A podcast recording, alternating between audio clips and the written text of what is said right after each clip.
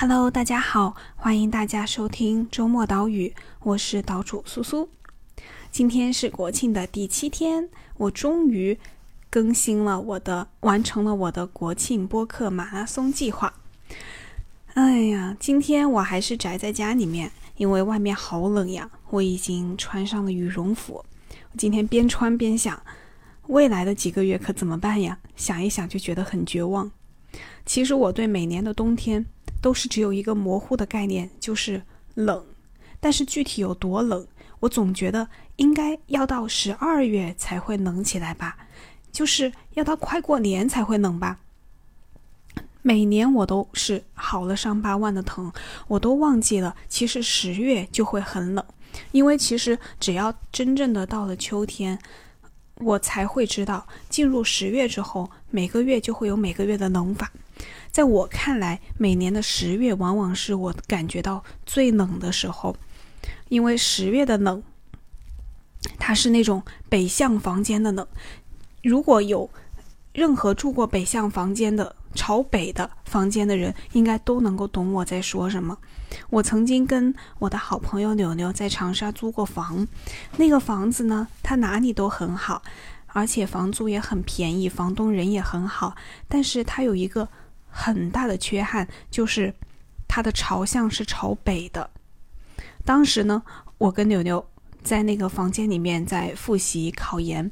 然后是十月份，不管那个窗外的阳光多好，它跟我们永远是无缘的，因为它那个阳光照不到房间里面来，我们的房间永远都是阴风习习的，而且很阴暗，需要开灯。如果碰到那种连日阴雨的天气，那就更不得了了。就是它的那种冷，不是直接冻死你的那种冷，它是你的身体。在产生一些暖气，它在跟外界做抵抗。有的时候你身体身体的这个暖气足一点，有的时候外面的冷又占一点上风上风。就这样，你就好像它又冻不死你，你又有一些退路，所以你在思想上就总觉得要给自己留一些余地，就是还不能够穿很厚的衣服，因为你就想。哦，毕竟才十月嘛。那如果现在是秋天，穿多了，冬天该怎么办呢？而且当时我们还年轻，就有一些不服老。看到街上有些姐姐妹妹们还穿着裙子呢，那么本年轻人怎么可以就这么把自己捂起来呢？所以，所以每年十月，我都被冻得要死。但是到了十一月、十二月。反而会好一些，因为就是肯好好的穿厚衣服了。有的时候出一点太阳吧，就是学那些老年人，嗯，去那种阳光下去晒一下背呀，就感觉还挺舒服的。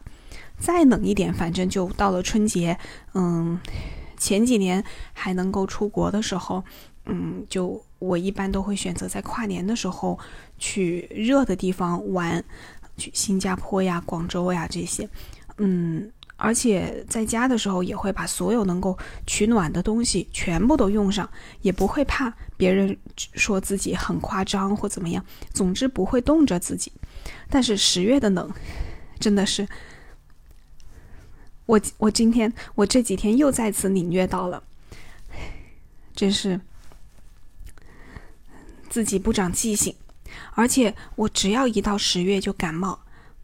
不知道为什么，一到要么就发烧，要么就咳嗽。我那时候刚读研的时候，十月到广州，就是那么热的天，我依然是发烧感冒。前几天我回家搬东西，就是清我的那个抽屉，我就清到一本，呃，我第一年去广州，嗯，学校医务室的那个病历本，上面刚好写的就是十月八号发烧三十九度。嗯，就是明天。不过运气比较好的是，我这几天宅在家里面，嗯，而且还有爱心送药，所以基本上已经好的七七八八了。明年啊，不是明年，明天，嗯，明天是工作的第一天，嗯，我基本上就可以生龙活虎的恢复了。然后，但是想一想又觉得，哎，有一些丧气，因为要连续工作七天。嗯，好吧，那我的这个国庆播客马拉松就总算是到这里结束了。要说总结的话，那就是更了七期很短的播客，然后掉了三个粉丝。嗯，但就是像我自己之前说的那样，反正我是把它作为一个声音日记嘛。嗯，我觉得对我自己来说还是挺有意义的。嗯，但是下次可能还是要谨慎考虑这种 任性的更新，还是要把原子和呃苏打两个人拉上一起来录节目才行。